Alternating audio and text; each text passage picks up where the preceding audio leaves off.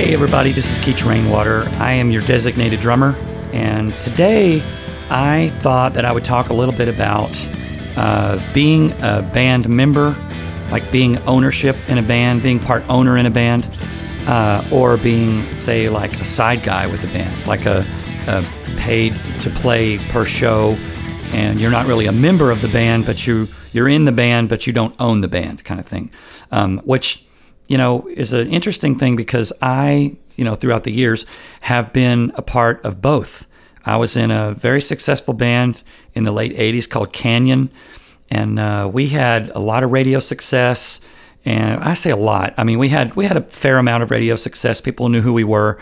Uh, we lived in the Dallas Fort Worth area, but we, our record uh, contract was out of Nashville. Um, so, you know, we were back and forth out of Nashville a lot, and uh, got to see a lot of sort of record company things go on, and uh, we did a lot of shows in Nashville for the record company and things like that. Uh, but I never really got to know sort of the ins and outs of being an owner in a band, part owner in a band, until I joined Lonestar. And in the beginning, it was a band called Texassee. And I'm sure Lonestar fans probably already know this, but um, back in 1994, I was called by our guitar player Michael Britt, who I had worked with before in Canyon, and uh, he asked me if I was interested in coming to Nashville and joining the band, this band that they had. That I already knew who they were, and I, I knew that they had formed a band, and I kind of kept up kept up with it a little bit, and um, finally, you know, he just asked me to come to Nashville and maybe just play and jam a little bit and see if it was something I would be interested in and all that.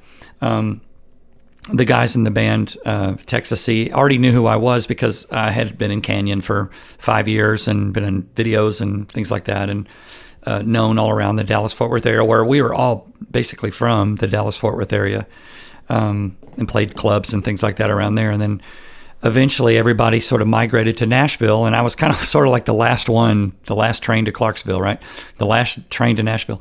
Uh, I was the last one to come up from the Dallas area and join this crazy uh, thing called Nashville, the Nashville music business, and uh, I'm really glad that I did because um, once I got to Nashville and I got there and uh, we jammed a little. I had a rehearsal uh, space set up and they were sort of auditioning drummers. I think there was a couple other drummers they wanted to audition, um, and I just went in there and played a little bit. And when I heard them sing, when I heard Richie and John and Dean and Michael and everybody sing this amazing four part harmony, I was just blown away. I just thought, man, God, they're so talented as far as the writing of their songs, uh, the original songs, and it was it sort of turned out to be a lot better than I had heard they were. I heard that they were sort of playing weekends and things like that, and that they had just only recently gone uh, full time, uh, playing gigs all week long. You know, basically quitting your day job and and basically making a living at playing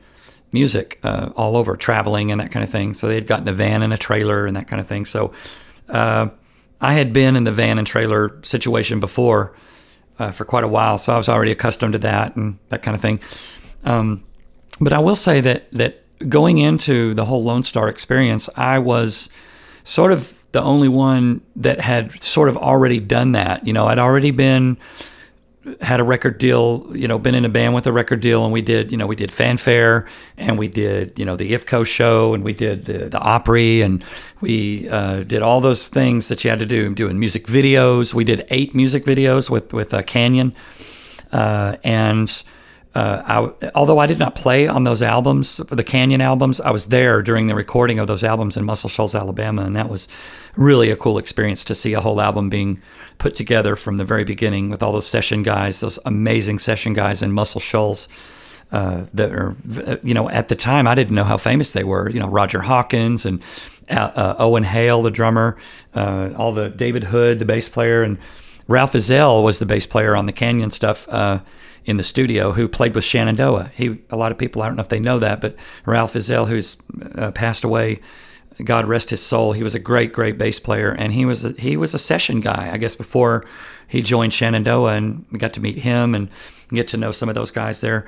It was such a great experience to see all that. But when I come to Nashville and join this band, they were all sort of new to it. You know, they this was all brand new to them, and uh, it was kind of neat to sit in you know alongside these guys and watch them experience the same things we experienced when we first got our record deal and started doing radio and and uh, like fanfare and things like that. And uh, I was just kind of along for the ride there. Um, but I was so amazingly gracious that the guys in Texassee offered me to now not right away. It was they weren't sure if you know, of course, nobody's sure if th- something's going to work out in the very beginning. So it was kind of a contingency thing. It was like they said, you can join the band and be like a member of the band uh, if after six months uh, everything's cool and hunky dory and everybody likes everybody and we're getting along good, um, then we'll take a look at it and we'll, you know, make you a an honorary member, like a full member of the band. Uh, so that was fair enough. That that was perfectly fine. So we went and did we were still a bar band at the time. We still went and did all our bar gigs and things like that. And uh, after about, I think it was about eight months or so, I finally went to the guys and said, "Are we good?" You know, and they said, "Yep, we're good." So uh, we that's when we started talking to the people at RCA, uh, which BNA, the one side of RCA, it was like uh, RCA and BNA were two record labels that they had that um, that was basically owned by RCA. Anyway, um, we um, signed a deal with them, and we went through all that stuff that you go through when you get a brand new record deal. Um, signing of the contracts and um, uh, talking to, to, the producer, figuring out who's going to be the producer, which at that time we already had a producer picked out, Don Cook and uh, there was a lot of excitement built up about the band, and we were the new project at RCA, and there was a lot of great expectations and things like that. Um, and it was just fun to sit back and watch it happen again, you know, with these guys. And these guys were kind of new to it. Um, they had been writing for a long time for the for this project. You know, the uh, Richie and uh, Dean and Michael and John Rich. They had been writing like crazy, and actually put together a little album uh, before we got a record deal that was just a Texassee it was like a cassette tape that they were selling at gigs and things like that. It was I thought sounded really really amazing, and uh, sometimes that still pops up. But uh, um, that getting to go in and record an actual real album, like in in the big studio with the big guys, the big guns, uh, that was really cool to sit back and watch all that happen.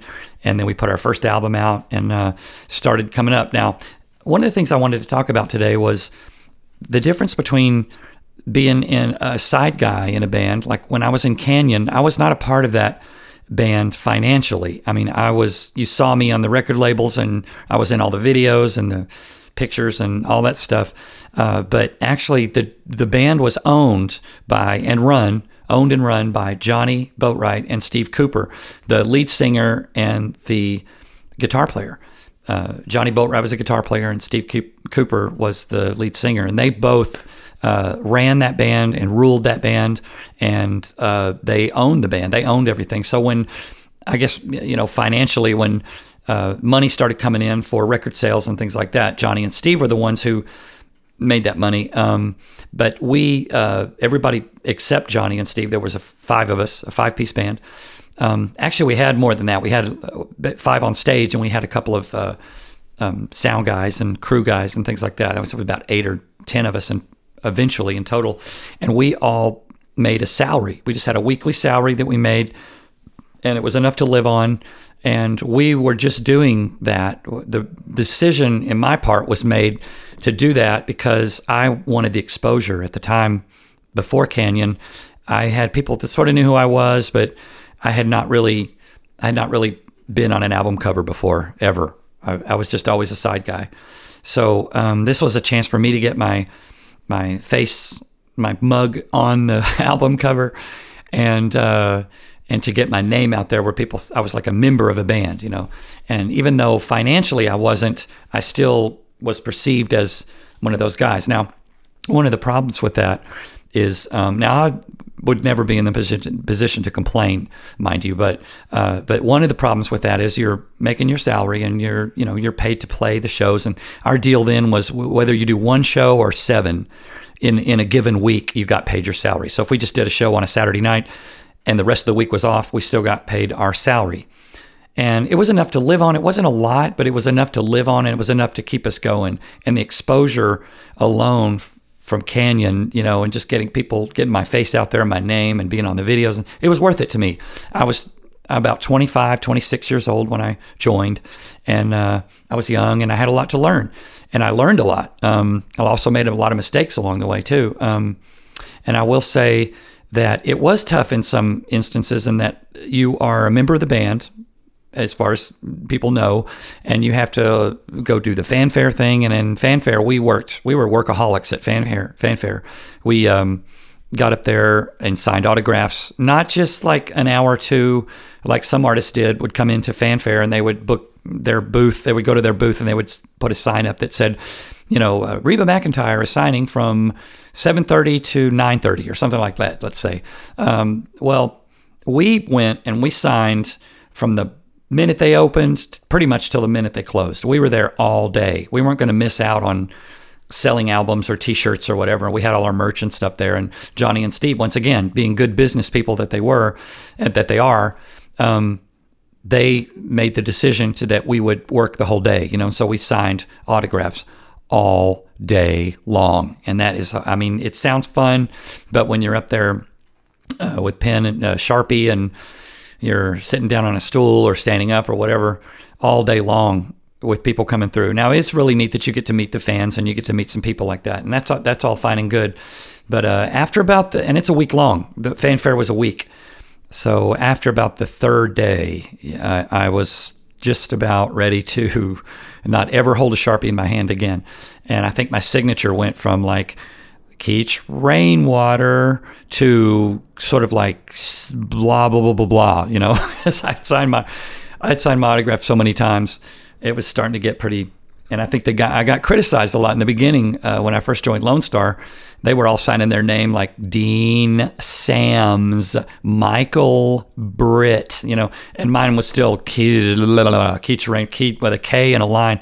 And they criticized me because uh, you're that's not a you can't even read that. And then I remember one time seeing Tim McGraw's signature, and his it was a T and a line, and I was like, "Yep, I, I know exactly where that is born out of right there."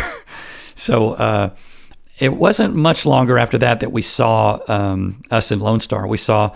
Uh, that Alabama had signed something like a guitar or something like that. And it was basically, they just put their first names on there. It was like Teddy, Randy, Mark, you know. So we saw that. And um, we thought, hey, you know, it's good enough for Alabama, it's good enough for us. So we started signing our names, you know, Keach, Dean, Michael, Richie, you know, that kind of thing. I'm drinking coffee right now, so please excuse the, the frequent pause for a sip. Um, gotta have coffee. Coffee's very, very important, especially when I sit down to do these podcasts. I've got to have coffee. Um, so anyway, back to the story. Uh, we um, what were expected in Canyon. We were expected to go and sign autographs all day long. And by the end, and some days, some days, and this is really, really hard. It sounds terrible, but some days after signing all day long and just being completely exhausted, we still had to go do a show like the IFCO show, the International Fan Club Organization show, uh, ran by the Johnson sisters. Sweet, sweet ladies. And I, a couple of them have passed away already, and God rest their souls. Um, but they're super great ladies. They used to run the IFCO uh, organization, and they had the IFCO show every year at Fanfare, and we were always so uh, amazing. It was so amazing to go and play that show. We were always so glad to do it because it was a huge, huge crowd out at the used to be the racetrack there, out at, where they used to have Fanfare out at the racetrack in Nashville and they had the big stand, the big, uh, you know, where the fans would sit and watch the big show. Uh, that was set, the stages were set up on the racetrack, and they had two stages that you would flop back and forth. They would set up one stage while the other one was bands were playing, and uh, so that when they announced the next band, they were already ready to go, and they could just keep that entertainment rolling. And back in those days, you know, in the 80s, it was like, you know, Gary Morris and Steve Wariner and Alabama and Restless Heart and and this little band called Canyon. And we'd get up there, and I remember the Johnson sisters saying that we were one of their favorite bands that they'd ever had on there, and definitely their favorite of those years that we did it. We were their favorite band because we were kind to them and they were kind to us, and we would dress really nice, and we were always on time, always on time. With Canyon. That was the thing. That was the thing that Johnny and Steve always instilled in us was always be insanely early. You know, like just like absolutely on time for everything, and we were, and we got very. Um, very positive, positively commended from the producer of Hee Haw. Yes, I was on Hee Haw. I was on the show Hee Haw. I was in the Cornfield County and doing the Gloom Despair and all that stuff. But we also played some of our music, and uh, we got down there on the stage to play. And at eight o'clock in the morning, and we were tuned and ready to go, dressed, makeup, the whole thing, ready to go. And he came down after we had done our songs. We just did them one take, one take, and then we were done because we knew our songs so well. And he came down and shook our hands and said, "Guys, I have to tell you." And now I, I, I will say that I don't remember the, the gentleman's name that was the producer there, but he had been there for over 20 years, and Hee Haw was a long, long running series. And for the whole time that he had been there, he said that he had never met a band or never seen a band before, uh, ever been completely on time, 100%, do the songs one take through and be done. And, uh, or as prepared as we were, uh, uh he kind of put it. And uh, I thought that was really great. And that was due to Steve Cooper and Johnny Boatwright just being very, very adamant about everybody being punctual and being being prepared and that kind of thing. And I, that was one of the big lessons I learned being in Canyon. But uh, you know, we would do the IFCO show, and sometimes we would uh, have to go do a charity or something like that. And there was always a softball game, and there's always things. And it's a good thing I was young because I would have been, I would have just died by the end of a day like that. You know, sign all day long from like I think they opened at 11 o'clock in the morning at fanfare for signing autographs and then you signed all day and then you had other things to do and then there was the band would go out to dinner and all that stuff there was there were long long days that we basically didn't get paid for um, we didn't get paid extra for i'll say that we got paid our weekly salary which was our deal you know so um, you know that's just that's another thing you know it's just like what deal do you cut when you're first joining a band um, now if you put a band together you're a drummer or mus- any other musician and you put in a band together, you know, obviously you're putting that band together. You own that band. I mean, you're you're the sort of you know you're the founder of that band, and you can if that band does move on to make records and uh, play big gigs and things like that, and is is a very good income maker, then you get to share in that. But you also get to share in a lot of the headaches and things along the way. Uh, there are a lot of those. Um, now I do remember when when I first joined Lonestar or Texas Texassee. You know, we we we actually changed our name to Lonestar when we got our record deal, and we were out on the road making music, and we had to. One of the things we had to do. It was, uh, you know, people think that when you get a record deal and you're you make a record and all that, oh, we're big stars now. We're gonna go buy a new Cadillac and we're gonna be rich. Well, let me tell you that it's far from that. It's it's almost like saying, um, okay, you have to quit your job. Which, when I say that, I mean quit our job, our day, our quit your day job. Our day job at that time was we were a bar band and we, we had bar gigs booked. You know, we had places that we played for like, you know, Tuesday through Saturday in Dallas or uh, uh, Tuesday through Sunday in Calgary or wherever it was. We would play the whole week there at some club. We played dance music and then we would play our music too. We got to lump in a couple of our own original songs, but that was our bread and butter then. Well, now the record label comes along and you know, they gave us a little bit of a signing bonus just to kind of, you know, have something to buy clothes with and to, you know, to live on while we're making the record and that kind of thing. But once the record's made and they sort of send you out there, you got to go out to promote the record.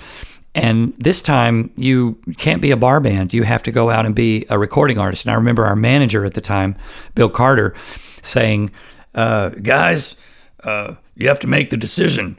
You got to be either a bar band or a recording artist. You can't be both. And so um, we had to basically cancel all of our ones that we had on the books uh, and try, or try and find a fill in or something like that, and uh, or go finish those out, and then we wouldn't be able to do our sort of artist thing until those gigs were finished. And we didn't. We went and did those things even when the album was done. We went and finished those gigs uh, as a bar band, you know, like Tuesday through Saturday, knowing that we had this record deal and we were getting, we'd been signed and we, you know, great things were expected and that kind of thing. So um, we, but we had to basically quit our job and go out there and play these one night shows as Lonestar, as this new band on RCA that nobody's ever heard of. And uh, and you know especially because we'd been booked as Texassee for so long, we couldn't even say, "Hey, we're Texassee," uh, in the places that we had played before because uh, we changed our name to Lonestar. So um, if people kind of knew us and they had talked to us, they knew that that's who we were. But you know, we would go back to some of these same clubs as just a one night thing only as Lonestar, and then of course somebody a regular there would go, "Hey, that was that same band that played uh, two months ago." But um, anyway so we went and did the uh, the artist thing, you know, where we went out. Now, one thing about that I will say is that I remember we had kind of a joke between us. We weren't able to make any kind of really salary then because we only had enough money in our gigs, our one nighters that we were doing on these clubs to pay for. We had to hire a steel player and a fiddle player and a sound man. And I think that was it. I think that was just those three. We had to pay those people uh, nightly per night. You know, we had to pay them uh, a a, show pay basically, and um, and we were able to pay ourselves, uh, the owners of Lonestar, we were able to pay ourselves twenty five dollars a day per diem, and the joke was, you know, twenty five dollars a day whether you need it or not. Because sometimes we, you know, sometimes they would provide the food, and and of course the hotel was provided and things like that. But still, um, we had to, you know, make a measly twenty five dollars a day, and uh, so you know, you think that getting a record deal and making a record and all that, you're going to be big and rich and famous right off the bat. Well, let me tell you, it doesn't happen that way. it's kind of like uh, there's a lot of faith involved in that and a lot of sort of uh, a leap of faith. You have to get out on that limb and hope that that limb doesn't break off and fall because a lot of artists they did that. They went and got their record deal and they made their record and they put a single out, hoping that it would that it would stick and that people would love it and people would you know burn up the phones for the radio station and say hey i love that that dude that new guy that uh, y'all that y'all just played. Um, so we were always just hoping that people would like us and that we would the label wouldn't drop us after a, a single or two thinking like you know oh they can't they're not able to really get connect to an audience or whatever. But as it turned out we did do well.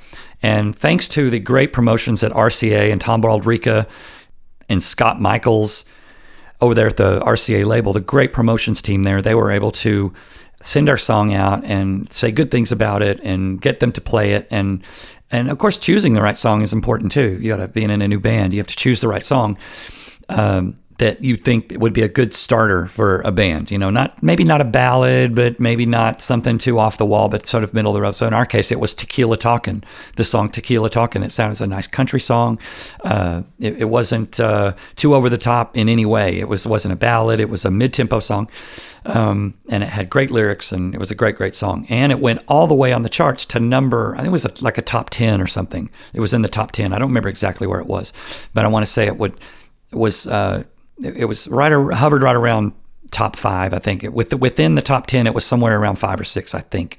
Now the guys in the band will probably tell me that I'm wrong, but it was somewhere in there. It didn't make it to number one, but it did make it up quite a ways. And uh, the funny thing about that was when that song came out, Tequila Talking, people knew who the song uh, people knew the song they didn't know who did it you know so a lot of times we would play someplace and we would play tequila you know here's our song we have on the radio right now it's called tequila talking and we would play it and people at our shows would go oh those are the guys who do that song i didn't know who the name was because a lot of times a radio station will play the song as they would agree to, you know, to put it on light rotation or medium rotation. And then they would play the song and they wouldn't say, they wouldn't back sell it or anything or pre sell it. They wouldn't say, that was Lonestar uh, they would just play it and then in a block of like three or four songs in a row or something like that. And then people would call and say, Who was that? You know, who was that band that did that tequila song? And then that um, would uh, prompt the radio station to move it to maybe re- medium rotation or heavy rotation or whatever. So that song did pretty well. And then No News was our next song that we put out. And so the, No News is kind of the thing that concreted us to the label. I mean, it was like a hit. It made it to number one, and it was a number one for like four weeks in a row. And it was just like we were the new hot band at that point. So I was like, whew, you know, we uh, we made it. We we get to keep our record deal, and we get to make another record and all that. And so we, I think we sold enough records uh, back then with with No News as a hit, and uh, we won the ACM vocal group of the year that year and everything because of our hit No News and all that. So it was uh, it was official. Lonestar is a hit. Now monetarily when that song came out and we were able to tour and charge more money for our shows and things like that. It's like, oh, that's that band that has that song No News. So we were able to command a little bit more money. So then we were able to pay ourselves a little bit of a salary starting then, you know. So, but there was a short time that we made our $25 a day, whether we needed it or not. Uh, but it was, that was a reality. And that was, uh, you know, we struggled for a little while to keep everybody paid, but that was our number one thing. We just wanted to keep our crew and keep our uh, other musicians, our fiddle player and our steel player and our sound man. We wanted to keep them paid and keep them with us, so we didn't have to keep hiring different people each time. And that that worked out really well. And um, we moved on to do a second and third album, and then um, then we made the lonely uh, the Lonely Grill album was our third album, and uh, that thing with the song Amazed did went to meteoric heights that I can't even comprehend. I mean, that song was played so many times, number one for nine weeks in a row, and everything was all good. And that at that time, I was very, very glad that I did what I did. That I moved to Nashville and I took that opportunity that was given to me to join this band. Um, you know, and I could have, I could have very easily made the decision to just stay a side guy at that, you know, when, in those early stages because I think that the band wasn't really 100% looking to make the drummer um, a part of the actual group. As a matter of fact, they had been told by somebody, the manager or a, or a producer or somebody, they had been told, you know, don't you don't have to make your drummer a part of the band. You could just be you four guys, you know, and then you don't have to add a fifth member. But um, they to to the guys, Dean and Michael and John and Richie, they got together and talked about it, and they just to their you know to my astonishment, they uh, and to their credit, they decided to have me as a member of the band. They thought enough of me, I guess, as a drummer and a band member, um, and a, a, sort of uh, sort of one of the guys kind of thing that they um, they decided decided to include me on the the ownership of the band, and I'm very very thankful for that. And I've been in this band since '94, and that's uh, you know that that's a long time. That's um, that's uh, what uh, 27 years, I think, 27, 27 years, 28 years. Um, and I'm very thankful for where I am. But you know, it, it could have been totally different. Um, I could have just stayed a side guy, or I could have decided to go with another band because um, I didn't really want to move to Nashville at that time. Uh, but joining this band, I knew I would have to, so I did, and I'm very, very glad that I did because things worked out great. I don't know what I would have be doing now if I hadn't, if I would have formed another band or if I joined another band. I've been playing for someone like Reba or Garth or something like that.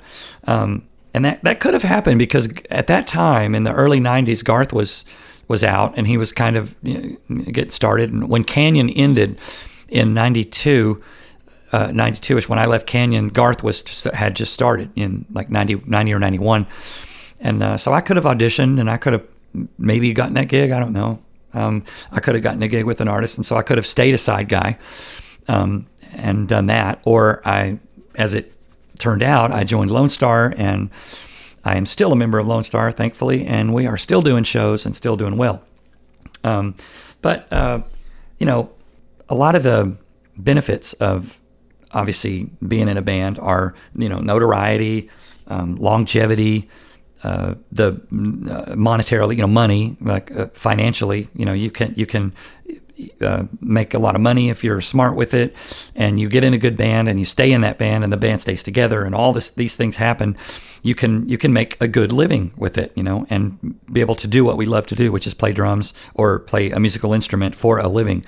And that's a great way to do it. Another advantage is uh, of, of being part owner in the band is writing opportunities, um, the ability to write with other writers, and um, get in the room with some really famous writers would happen a lot easier if they knew you were sort of the drummer with Lonestar. You know, like it's uh, oh yeah, we know him. Um, he's he's a drummer with Lonestar. Whereas if I was just some a side guy or something, they it wouldn't be as the door wouldn't be as open for that because they know that if I'm an owner in the band and I'm a member of the band and they write a song with me, then I will most likely pitch it to Lonestar and it might get recorded. So um, that's kind of how some songwriters look at it. Like um, and I've had songwriters before that I've sat and wrote with. They'll the first question is, is when are you guys cutting again?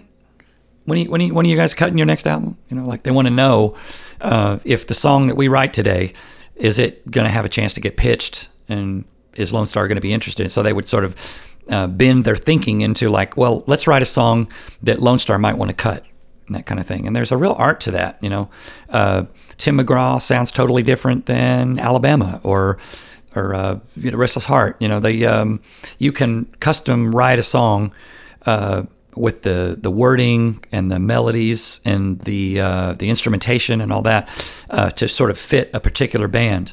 And I've seen that happen a lot, where writers will sit and custom write a song for someone that they think that might want to cut it, like Tim McGraw or something like that. But um, anyway, back to being in a band and owning part of the band. Uh, another good example, or another good uh, thing that you can get out of it, is uh, is other opportunities. Like um, one of the things that I was interested in when I even when I was in Canyon was cinematography and directing music videos and things like that. And I was just really interested in that. It's more than a hobby. I mean, I had cameras and I shot a lot of behind the scenes footage and things like that. But I always, in my mind, I always thought bigger than that.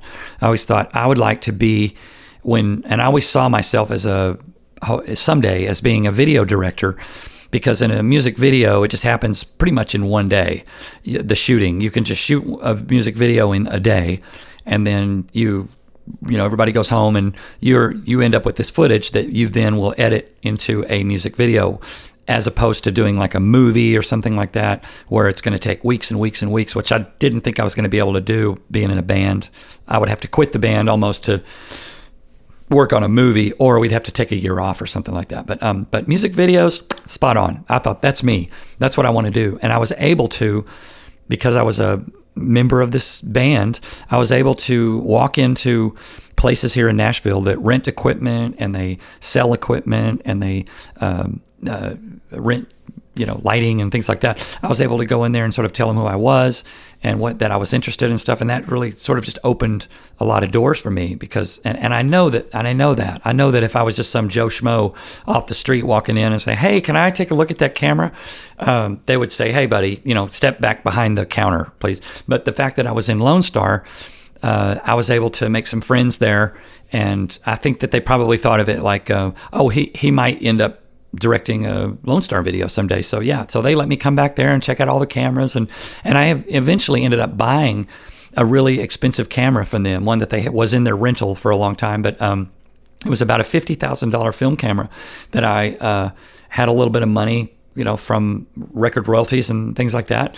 And uh, that's what I invested in. I invested in a 16 millimeter, really good quality camera. And then from then on, from that point, I started really learning about cinematography and about directing and things like that. And, and I think that those doors were definitely opened up to me uh, because I was a member of the band Lonestar, you know, and not only monetary, like the money that I had made from record royalties and things like that. Uh, I was able to buy this expensive camera that otherwise I would have had to taken a bank loan out for or something like that. Then I would have had to be, I've got to go out and direct videos for a living because I got to pay for this camera. But I was able to buy it as a curiosity, as an investment. And then I was able to go out and start. And of course, one of the first videos that I did was a Lonestar video. And I was on the road with my camera and all that. So it was uh, shooting a lot of behind the scenes footage. And that actually ended up in being our video called With Me for our song called With Me. And uh, that was just, I just learned so much for that. And uh, being in the band also gave me the advantage as a director because I'm in the band. I'm everywhere. I'm in the studio. I'm at uh, um, clothes fittings for videos. I'm at other music videos that we're shooting. And I can shoot all this behind the scenes footage uh, in the studio and on photo shoots and things like that. But um, if you were an artist and you just hired a camera crew to come out for, say, even a week, well, the chances are you probably wouldn't get footage in the studio and at a photo shoot and at uh, on the bus and behind, you know, on stage and all that stuff. But as it were, uh, in in my case, I was able to get uh, film footage of uh, about a year of of just being on the road with my 16 millimeter camera, loading it with film and shooting all, every day, and going out there. And I had so much film footage, it made for a great video. And uh, so just little opportunities like that were um, definitely, you know, uh, uh, in line with with my career, and would not probably would not have happened as easily if I hadn't been a member of the band. Um, but you know, I, I, will say that being a side guy is perfectly okay if you go in and the band is already established, and or an artist is looking for a drummer. There's nothing at all wrong with being a side guy, you know. And I did it for a long time, and I was very happy doing that. Um, because I didn't have any obligations. I could, you know, number here's some of the advantages of being a side guy. I'll say um, you can you know, I mean, I'm not saying I'm not saying to not be loyal to your artist, but the fact that if a better gig did come along, say if you're playing with a an artist that's you know maybe had a few hits and isn't a huge artist, and then someone like Garth comes along and says, "I really want that drummer," you have the you can quit and go be you know with that artist. And I've seen. Um, I've seen great drummers do that. They've moved along from starting with one, and then when that tour would be over or something, they would start looking for another gig, and they would play in the studio for a little while, and then they would get on another tour, and they would do that. And they made, you know, they just made a great living because they're free. They can do whatever they want. They can choose um, which gigs to do and which gigs to turn down and all that. When you're in a band like Lonestar, that's your gig, and that's pretty much all you do is you, I'm just the drummer for Lonestar. That those are the gigs that I do. Um, now through the years, I have been involved in a few little um, cover bands. You know, just when we were off on our off time. I know Michael, our guitar player Michael, and I had a, a little band that we played in. Uh, that was we just played cover like rock music. You know, just in little clubs and stuff around here. And we just did that for fun. We did not do that for the money. Matter of fact. I remember it, it actually cost us more money than it did than we actually made, you know. So, but it was fun to kind of let out your all your aggressions playing rock music and that kind of thing, and uh, that was fun. But being a side guy is uh, is a, is a really I think it's a it's a fun way to go because you can choose the gigs that you do. You can go on auditions, and you can uh, also if it's a different style, you can change your style a little bit. If you're with one artist that's has more of a, a rock feel, then you know you can do that. And if it's another artist that has a little more jazzy thing going on, you know, you can do that. It's always good to learn new styles and to bring what you do to a situation that calls for a certain sound. You know, it's a challenge, and and I think that's fun. And um, uh, you know, and another good thing about being a side guy is uh, all the little extra things that whereas if you were in the band ownership, you had to do for free. Uh, as a side guy, you you get your show pay. You know, you can get paid. So in some cases, especially in the beginning stages, you can make more money uh, as a side guy than you can as a recording artist because, well, you know, you don't have to sit there and wait for the money to come in. You know, you're a side guy and you get paid every show, and uh, so that's kind of fun. That's kind of cool. Um, I've known some guys that have preferred they would rather be uh, a side guy than than have to be in a band and that kind of thing because you just never know. You just never know with the band. It's a gamble. It's basically a gamble. You put your chips out there and you hope that they're going to pay off, you know. And in the case of uh, Lonestar, it definitely paid off for me. And and and to the band's credit, it is solely because of people like Dean and Michael uh, that have sat for you know many many many hours and trying to figure things out logistics and making good decisions. And uh, and I will say one of the hard things about being in a band and having five members in a band because in the beginning it was John Rich Richie McDonald Dean Sams Michael Britt and me the five of us. Every time a decision had to be made management would have to call or email every single one of us to get a yes or a no on things like uh, are you okay to do this benefit? Uh, we have a video shoot coming up. What is this day work for you? Um, we're talking about the next music videos, and do you have any thoughts on that? You know, just all these things that they have to have, and a lot of times they would be waiting to hear from one guy. You know, they heard from four, and they're still waiting to hear from one guy, and they would send you emails saying, uh, "Hey, I'm waiting on you to make this decision. Can you go ahead and give me a yes or no on this?" So a lot of times. Um, things would get slow because they were waiting on five decisions, five five yes or five no's or whatever. Um, so anyway, um, that's one thing about being ownership in a band and uh, being a side guy. You don't have to deal with all that stuff. Um, one thing that's very important about being a musician is being a good decision maker. You know, you have to make good decisions.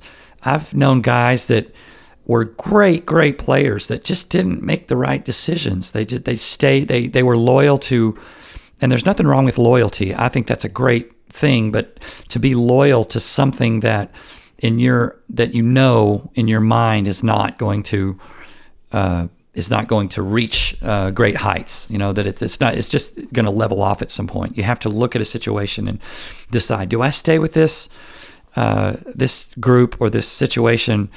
Uh, for the long the long haul and turn down all other offers because I'm loyal, or do I have to look at this and say what is going to be my best decision here? And you know, in the case of well, twice in my career, I've had to sit down with a sheet of paper, and the way I do it is uh, when I'm faced with a big decision like that of which which band to join. Should I stay with this band or should I move on to this band? Um, is I take a sheet of paper and I take a pencil and I write a line right down the draw line right down the middle, and on the left side are all is the this band, like staying with this band, and then I draw another line in between that that says good and bad. You know, what are the good sides, what are the pros, and what are the cons? And then on the other side of the line, on the right side, it's the other gig, the other band that I have to make, that I have to decide on, and what are the pros and cons for that. And so I make a list of the pros of this gig and you know or the, some of the pros might be um, being a side guy. I don't have to commit to anything. I can blah blah blah you know and the cons are well the money might not be as good and uh, there's a lot of travel involved and blah blah blah. And then i'll go to the, the other side and list out all the pros and cons of that thing. And i'll just let the paper make my decision for me. And in the case of canyon uh, the pros obviously were a lot of exposure uh, possible record deal um, they travel in a tour bus. That was nice. It was comfortable. And I think the band I was in before that was a van and a trailer. And so I knew that Canyon had a tour bus. I would have my own bunk and everything. And I thought, oh, that's cool. That sounds good. Um, at least traveling will be comfortable. And of course, the exposure was the main thing. You know, uh, money wasn't as great. I wasn't going to be a part owner in that band, and I knew that. So I just wrote that as one of the cons. You know, con is I'll basically be considered a side guy. I'll be paid like a side guy, but I'll have to do all the stuff, dress up nice, and be in all the pictures and go to all the you know things for free and all that stuff that I had to do for Canyon. Uh, I will still just make my normal salary, which I thought, okay, well, let's go to work and do it, and we'll see what happens. And I did, and that I think eventually paid off because over the, por- the course of five years of being with Canyon I was able to um, get to where a lot of people knew who I was and they recognized my face because I had my mug on the front of uh, a couple of albums and I'd been in some videos before and done all these big shows and I sort of knew everybody. I sort of got to know all the other bands like Restless Heart and Exile and Alabama and all those bands because we went out and did all those festivals and things. So that was a good. That was a. I think it was a good decision to to join Canyon and. Uh, when I left Canyon, uh, Steve Cooper, the lead singer, was just wanting to go solo, and I was just looking to do something different. Uh, I, I, wanted to be in a band, and I also was looking to be a filmmaker, and I was trying to do that too. And um, also, I did not want to move to Nashville at that time, and the Canyon organization was moving from Dallas to Nashville, which I ended up moving to Nashville anyway. So, uh, but that was a few years later. Um, as I was going to join this band that Michael Britt was in, and uh, I was looking forward to playing with him again and uh, just getting back on stage. And I thought, I remember thinking to myself, this might be one of the last opportunities that I have because I was just turning, I just turned 30. Uh, this might be one of the last opportunities I have to be in a recording artist type situation. And I, I, I, was totally wrong about that because I, obviously I could have, I was only 30. I could have auditioned and, you know, been in bands and stuff like that. But at, that's where I was coming from at that time. That, that was my thinking at the time was that this might be one of the good, a good opportunity for me. Um, and another opportunity like that may not come about ever again. You know, that's what I was thinking. So I went up there and I joined the band and everything worked out. And here I am. Um, but I was just saying about being a good decision maker is you just have to be good at that. Just like you're good at playing your drums or you're playing the guitar or any other thing that you do, if you're a sound man or whatever, you just have to be a good decision maker. You have to be able to say no to certain things. And that's one thing I learned from a manager we had years ago named Gary Borman. Uh, he was a manager. He was our manager for a few years.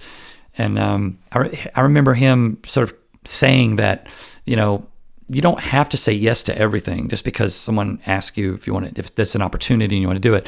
Um, you have to get used to saying no. You have to, you have to have a reason to say yes or to say no, and you, you have to think about that reason, and you have to look at the bigger picture. And I think he was able to kind of make me think that, uh, you know, look at the bigger picture there. You know, he was a big picture kind of guy, and um, so you just got to look at the bigger picture and figure out what is best for you whether being a side guy which is nothing wrong with that. You know, you can be a side guy. I know guys that have been side guys forever, and they've made a good living, and I, I know them, and they're famous, and they uh, they play in the studio, and they they they're with this band, and then they're now they're touring with somebody else, and then they get their veritable pick almost of whichever uh, group they want to play with. You know, and I know some guys, session players slash side guys.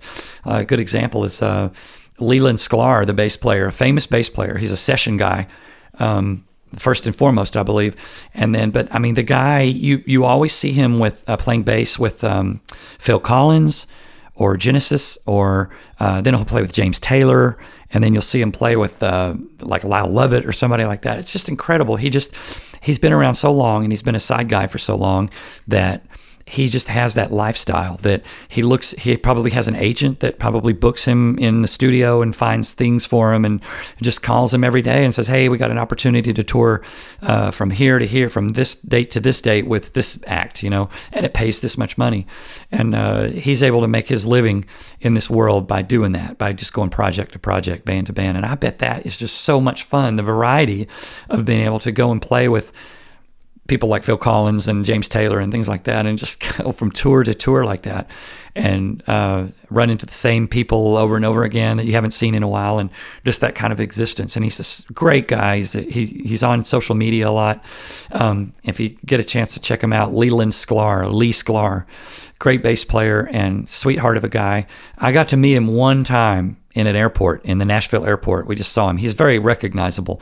He uh, has long grayish hair and a long beard. I mean, he looks like uh, he looks like a wizard. I mean, he, he really is a wizard in in all senses of the word. There's a magic about that guy. He's just a great, great bass player, and he's been around since the '60s. I mean, and um, still playing to this day. And he's a great player. Hasn't lost a bit of his ability. And uh, he's a great guy, and he is a great example of be, of how to be a great side musician and make a good living and be happy and do your thing. But then again, I am a happy person with Lonestar. I'm always been very, very happy to be the drummer for Lonestar, and I hope that I will always be the drummer for Lonestar, and um, I will continue to uh, stand by that decision that I made back in 1994 to join the band Lonestar versus just like be a side guy or fill in or whatever, uh, or or join another band or whatever. That decision, I will stand by that decision. Uh, it's been such a great career and um, will be a great career as long as the guys are willing to keep playing and the fans out there are willing to keep listening to our music and um, come to our shows and enjoy our whatever whatever it is we do. They seem to enjoy it. Um, and keep enjoying that. And uh, I will continue to be the designated drummer for our band Lonestar. See what I did there? The, the design. Okay, yeah, you know. Um, so anyway, hang in there and uh, make good decisions and think about every decision and write it down on a piece of paper and stand by your decisions and keep on making good ones. And I will see you next time. The next time I make the podcast designated drummer, I'll be there for sure because I'm your designated drummer, and who knows who I'll be talking to next. See ya.